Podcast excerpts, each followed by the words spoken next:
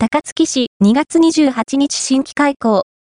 東大名誉教授監修の幼児・小学生向けスポーツ教室、忍者ナインが高槻市にやってくる。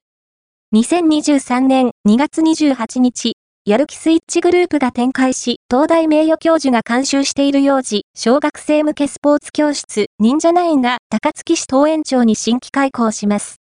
高槻阪急百貨店のデジタルサイネージにもイベント情報が載っていました。動作分析シミュレーションシステムを用い、様々な角度から測定することにより運動能力を見える化し、どんなスポーツに向いているかを診断してくれるそうですよ。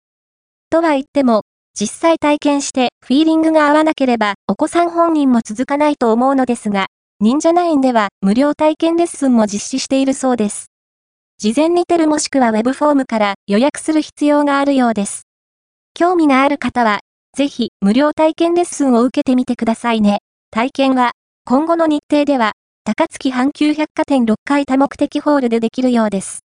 コースの詳細については忍者ナイン公式ホームページに記載されているようですよ。